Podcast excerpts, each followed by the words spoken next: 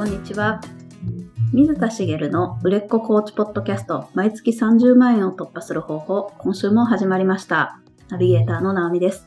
茂さん、よろしくお願いします。よろしくお願いします。あの、朝、駅の駐輪場に自転車を止めるんですけど、はい。最近よく、よくというかたまに会う人がいてですね。で、その方が会うっていうか、まあ、あの、もちろん面識はないので、ただすれ違うだけなんですけど、ご自身の自転車を止めた時に、ものすごい指で何度も確認をしてるんですよ。えーは不思議なほど。なんか、10桁ぐらいある数字を暗記するぐらいの勢いで、こう指をさして、こう、確認をしてるんですね。い。はい。で、一回それに出会ってから、何回か最近会うんで、で、毎回やられてるんですよ。うん。で、不思議だな、何やってんだろうってずっと思ってて。うんで、えっ、と、何やってるか未だにわからないんですけど、あの、推測ですけど、もしかしたら、こう、すごくこう、忘れ物をしてしまうタイプの方なのかなと思ったんですね。おー、はい、はい。で、その、駅の駐輪場って、正確に自分の止める位置って決まってなくて、空いてる場所に止めるわけですけど、その、止めた場所を忘れちゃって自転車を毎回ものすごい探すとか。で、その場所を必死に覚えようとしてるか、あるいは、その毎回鍵をかけ忘れちゃう人で、その鍵をかけたことを何度も確認してるのか、なんかそんなことの可能性はあるなぁなんて、こう、思ったんですよね。なるほど。はい。で、まあ忘れ物をする人って、あの、する人としない人って結構分かれるじゃないですか。する人って、うんまあ忘れ物だったり、すぐ物をなくす人とか、で、注意力の差みたいな風に思われてるんですけど、なんかもともとやっぱり脳の機能的に忘れ物をしやすい人としにくい人っているらしいんですよね。おー、はい、そっか。ですけど、私、忘れ物あんまりしないタイプだと自分では思ってるんですけど、思ってたんですけど、うんうん。最近多くて、ええまあまあ、うん。一一つは年かな、みたいな。そう。まあ、40代半ばですけど、ちょっとそういうふうに思ったりするんですけど、もう一つあるのが、忘れるタイミング？私も自転車の鍵のかけ忘れって最近多くて、あで、ただ、それは普段、その、一人で乗ってる自転車ではなくて、子供と一緒に乗ってる自転車の時によく忘れるんです。あ。おー、へなんでかっていうと、子供を降ろしたりとか、降ろした後に、あの、ちょろちょろどっか行っちゃうのを、まあ、止めるというか、こう、目で行っちゃダメだよとかって言いながら、その他の荷物をいろいろ、あの、持ったりとか、子供と出かけるときはいろいろ荷物があるのでね、そういうことをやってると忘れてしまう。うんうん、鍵をかき忘れてたりとかって。まあ、それで盗まれたことはないので、まあ、今のところ助かってるんですけど、気をつけなきゃなと思ってるんですけど、それって、要は他のことに意識が取られるシチュエーションがそこにあるからで、うん。確かに最近忘れ物多いなと思うところは、大体子供に絡んでるんですよね。なるほど。はい。なので、やっぱ他に意識が向きやすいと、忘れ物するって、まあ、ごく自然の話ですけど、うん。なので、なその脳の話で言うと、意識が他に向きやすいタイプの人は忘れ物しやすいのかなっていうか、別のことを思った瞬間に前のことをから意識が移っちゃうじゃないですか。人は誰しもそうですけど、その時に注意できるかどうかっていうのが、こう、人によって差が出るのかな、みたいな。なるほど。ちょっと思い当たる節が私にもありました、今。そう。それで思い出したんですけど、その、知り合いが、その娘さんが、しょっちゅう家の鍵を家の中でなくすらしいんですね。で、同じ場所に、あ、帰ってきたら、かけるなり置くなりする場所を決めて、そうすればいいだけの話じゃないですか。できる人から言わせれば。うんだけど、その場所を用意しても、そこに置かないで、なくしちゃうらしいんですよ。はい。あるあるですよね。あの、正直なかなかイラッとするなと思ったんですけど、で、それで置く場所を用意したのは一ついいことだと思うんですけど、その、ここに置けば忘れないじゃないって言っても、なくさないじゃないって言っても、帰ってきた時にそこに置く意識が持っていかないんですね。わざとやってるわけじゃないはずなので。うん。だから注意力じゃもうどうしようもないんですよ。うん。うん。なので、そこをなんか仕組み化しないと防げない。はい。そうですよね。なと。そう。で、私の自転車の鍵の話で言うと、えっ、と、ヘルメット、子供のは自転車の時ヘルメットをするので、ヘルメットを、に鍵をかけて、あの、自転車のカゴに入れていくことが多いんですけど、その鍵と自転車の鍵が、あの、キーホルダーで同じ繋がってるので、それをちゃんと止めるときは忘れないんですよ。ああ、はい。ですけど、家に帰るときってもうヘルメットは持って帰るので、うんだ。から家に入る、家の駐輪場で忘れることが多い。ああ、なるほど。っていうことになるんですよね。うん。っていう、だからそこにこう、鍵を忘れない仕組みを自分の中で入れなきゃいけないんだなと 思ってはいるんですけど、なんかいい仕組みが思いつかずに忘れてるのを続けてるみたいな感じですね。なるほど。あちょっと難しそうですね。はい。そう、意識を、意識でなんとか、意思でなんとかしようとするのは、あの、できないことなので、やめた方が良くて、忘れないようにしよう、忘れないようにしようって繰り返し思ったところで、思ってる瞬間は忘れないけど、その、その場に行ったら必ずそれを思い出せる仕組みをを作れるならいいけど、それってできないので、忘れない自分がそこに意識を向く仕組みを作るっていうのが、こう、忘れ物防止の一番のポイントなんですけどね。っていうのを、まあ、自分もよくやるなと思いながら、あの、その人にとってその、繰り返し、あ、一番最初にお話しした方？が、もし、あそれが本当なんだとすれば、もう、駐輪場に来たらこれを確認するんだっていう意識を植え付けて、その確認行動を習慣化していて、繰り返しやってるのかもしれないなと。それが随分オーバーになっちゃってる。けど、うんその結果、その人が忘れないんだったら、その人にとって別にね、あの、いいことなので、思議な行動ではあるんですけど、周りから見ると。うんあの、勝手な決めつけで全然違う目的かもしれないんですけどね。ちょっとふとそんなことを思ったんです。おー、なるほど。いや、勉強になりますね。ということを思ったところで、あの、本題に全く関係ない話をしようかなと思うんですけど、はい、お願いします。今日ままたちょっとね、セールスで、あの、私の中でも新たな気づきをもらったことがあったのでお話ししようかなと思うんですけど、はい。もう知り合いのセミナー講師の方がいらっしゃるんですけど、その方が外部講師を頼まれたらしいんですね。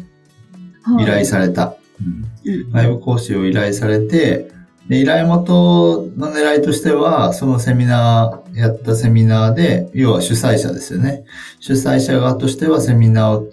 通じて、そのサービスに申し込んでもらいたい。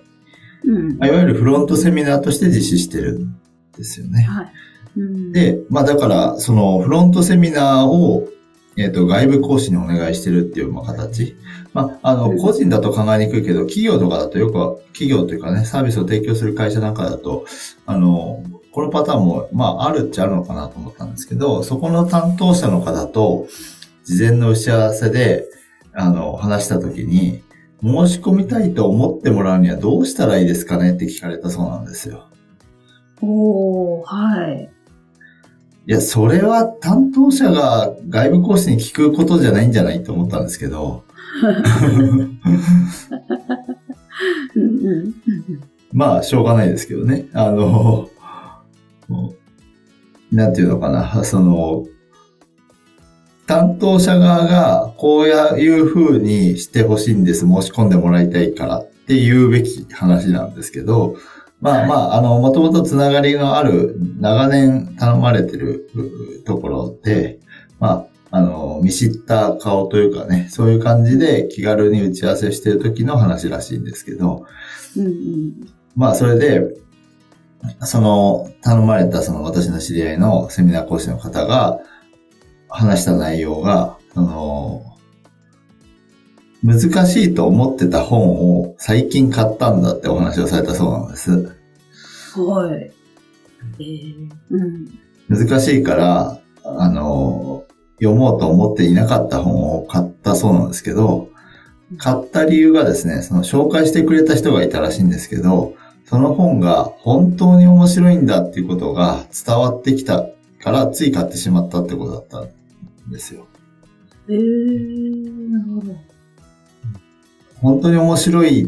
てその人が思ってる、いや、これは面白いんだよって言われたんじゃなくて、その人本人が面白いんだっていうことが、をすごく感じてることが伝わってきたらしいんですね。あ、はいはい。うん、わざとらしくなくてというか、本質的になんか、うんうん、感じ取ったんですね。そう。そう。なので、あ、本当に面白いんだって思った。やっぱり思ったので、じゃあ読んでみようってなったらしいんですよね。で、その紹介した本を紹介してくれた人っていうのは、人に物を勧めるときに、専門的な内容というよりは、自分がどう感じたか、感情を伝えるようにしてるっていうお話をされてたらしいんですよ。へえ、感情はい。でまあ難しいとか自分には無理と思う内容のものって、やっぱり大切なのはその部分っていうか、感情を、自分が感じた感情を伝えることで共感を得たりするっていうことはよくありますよね。はい。うん、なので、その、結局その話をそのセミナーの主催者の担当者の方にしたっていうのは、やっぱり面白いとか楽しいって思ってもらうことが大事。で、つまりセミナー講師自身が本当に面白いんだ、楽しいんだっていうふうに思ってる。思ってるし、自分自身が楽しんでる様子が伝わってくる。っていうことが大事なんじゃないですかねってお話をされて、ああ、確かにそうですねってなって、あの、そういう方向でセミナーをやる。そういう方向でっていうか内容ではない部分ですけどね。楽しそうに伝えるとか、そういうところを意識してやろうっていう話になったそうなんです。で、これ本当にそうだなと思ったんですけど、私が今までセールスでお伝えしてきたことって、ちょっと逆の部分が結構あるなと思ったんですよ。あ、はい。なぜかっていうと、その、セールスっていうのは、いわゆるコーチングで言うと、まあ、フロントセミナーをやることもありますけど、その、最終的にはやっぱ体験セッションを受けてもらってっていうことが多いので、体験セッションで、その、クライアント候補の方ですよね。その、見込み客の方に、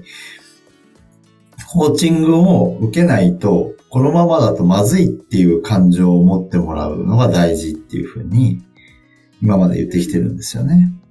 このまま、現状のままだってもういいやっていう、まあ、変わりたいけど変わらなくてもいいやみたいな気持ちがある人が多かったりするんですけど、いや、今のままだとまずいんだって思ってもらうっていうこと、思ってもらうというか気づいてもらうってことですよね。気づいてもらうことで、あ、コーチング受けなきゃっていう風になってもらう。要は、相手のにとって負の感情を利用する。まあ、利用するっていうとね、ちょっとあれですけど、まあ、それが相手の方のためなのでね、あの、そういうふうにするっていう話なんですけど、それはそれで、あの、事実、あの、大事なことではあるんですけど、一方で、その、コーチングを受けたことない人にとって、コーチングってすごくとっつきづらいじゃないですか。そうですね。ちょっとよくわからないですよね。うん、で、自分にできるのかなと思ったりとか、受けて成果出るのかなと思ってしまって当然なんですよね。うん、なので、難しい本なわけですよ、それは。うん、そうですね。はい。なので、えっ、と、その、受けないとまずいって思ってもらったとしても、そのなんだろう、覚悟ができて、あの、受けようってなるってことはよくありますけど、一方で、えっと、コーチング自体を受けること自体は楽しそうだって思ってもらえれば、それはそれでいいなって思ったんですよね。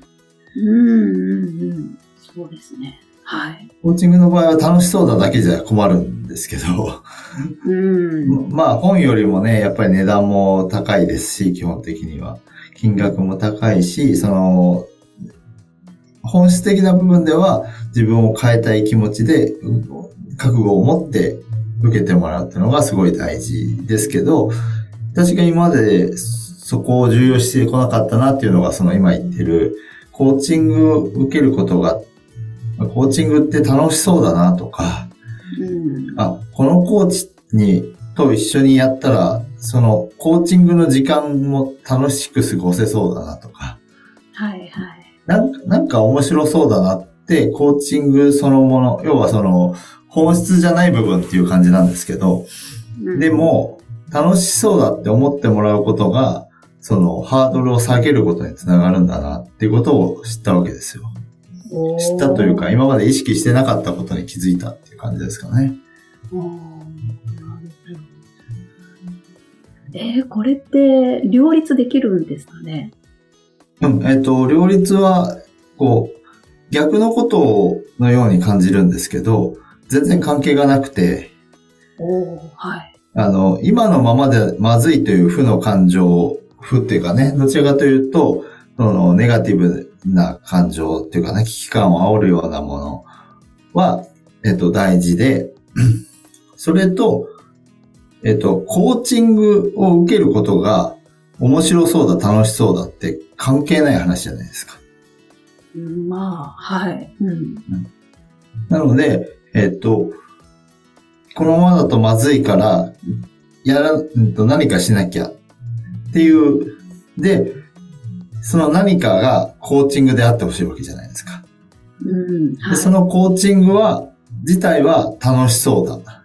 うん。て思ってもらう。楽しそうだって言うと変ですけどね。なんか、やってみたら面白そうだなと思うとか、うん。そういうふうに、えー感じてもらう。うん。いうのは全然両立ができると思うんですよね。うん。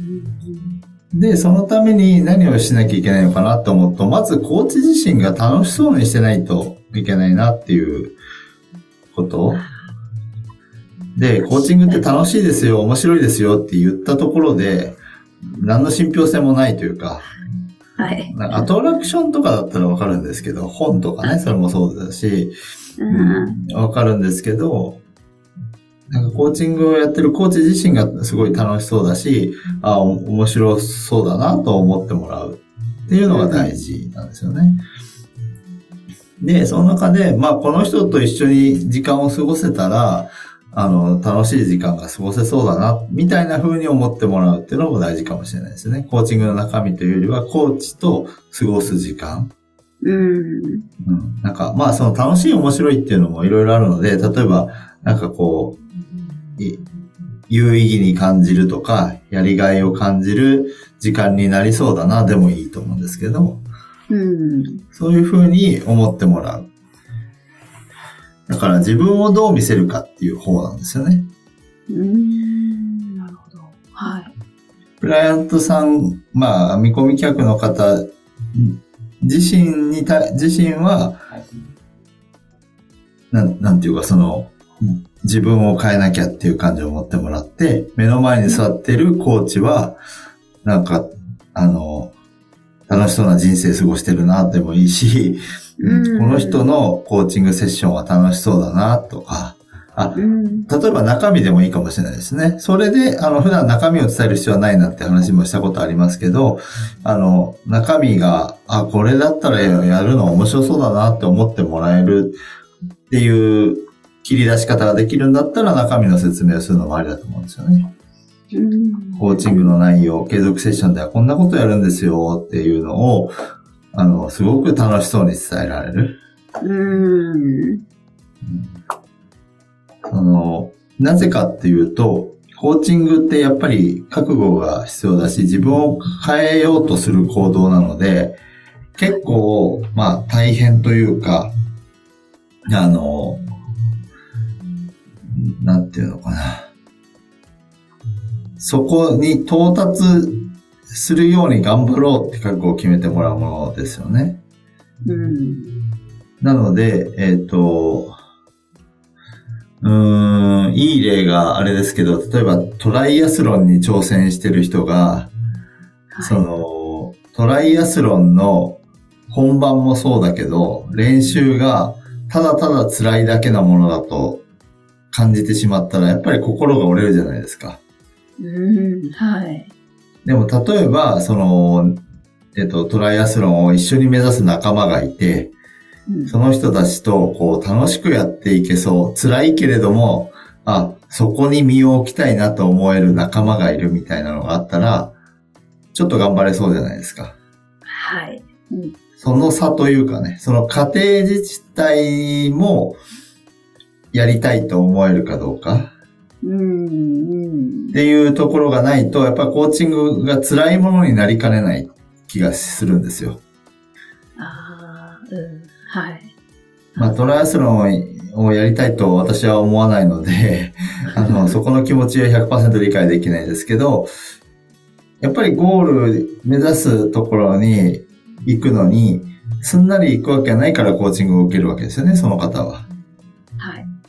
その伴走する過程で、あまあ苦しいことも辛いこともあるかもしれないですけど、それを乗り越えて到達していこうとするわけなので、その過程の、その伴走している時間を少しでも、こう、なんていうか、あの、その時間自身、自体を楽しく、面白く、有意義な、何かこう、やりがい感じる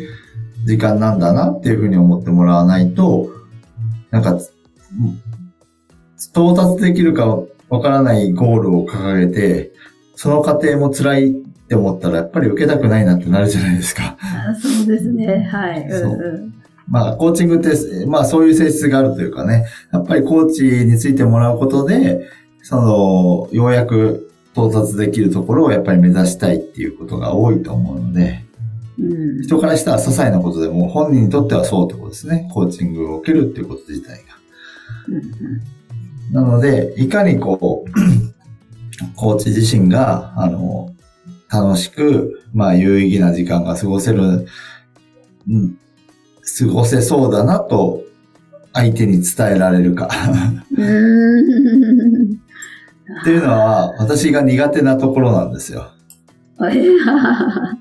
結構苦手で、はい、あの、面白おかしくみたいなのできないし、まあ、なんていうのかな、女性の、こう、ね、あの、コミュニケーション達者な方とかって、こう、やっぱり、あの、こう、共感を呼びやすいと思うんですけど、うん、そういう共感を呼ぶ力みたいなのが、えっと、すごく求められるんですよね。うん、で、その、共感を呼ぶっていうのは、あの、結局人は理屈でなくて感情で動くんで、うん、その、受ける理由があるじゃなくて、受けたいと思うかが大事ってことなんですよ、結局。うん、で、理屈って大体後付けなんですよね。おはい。なんで私のコーチング受けたんですかって聞くと、理由を話してくれるけど、本当は、あの、聞くことも多いんですけどね。でも本当は、その、その時言った理屈の部分じゃなくて、あ、そこで感情を言ってくださる方もいるんですけどね。いるんですけど、受けたいって思った感情、感覚みたいなところが大事というか、うん、受けたいと思えば理由なんてなくたっていいじゃないですか。まあ、はい。で、そこが大事なんですけど、そのためにはやっぱ感情に訴求する必要があって、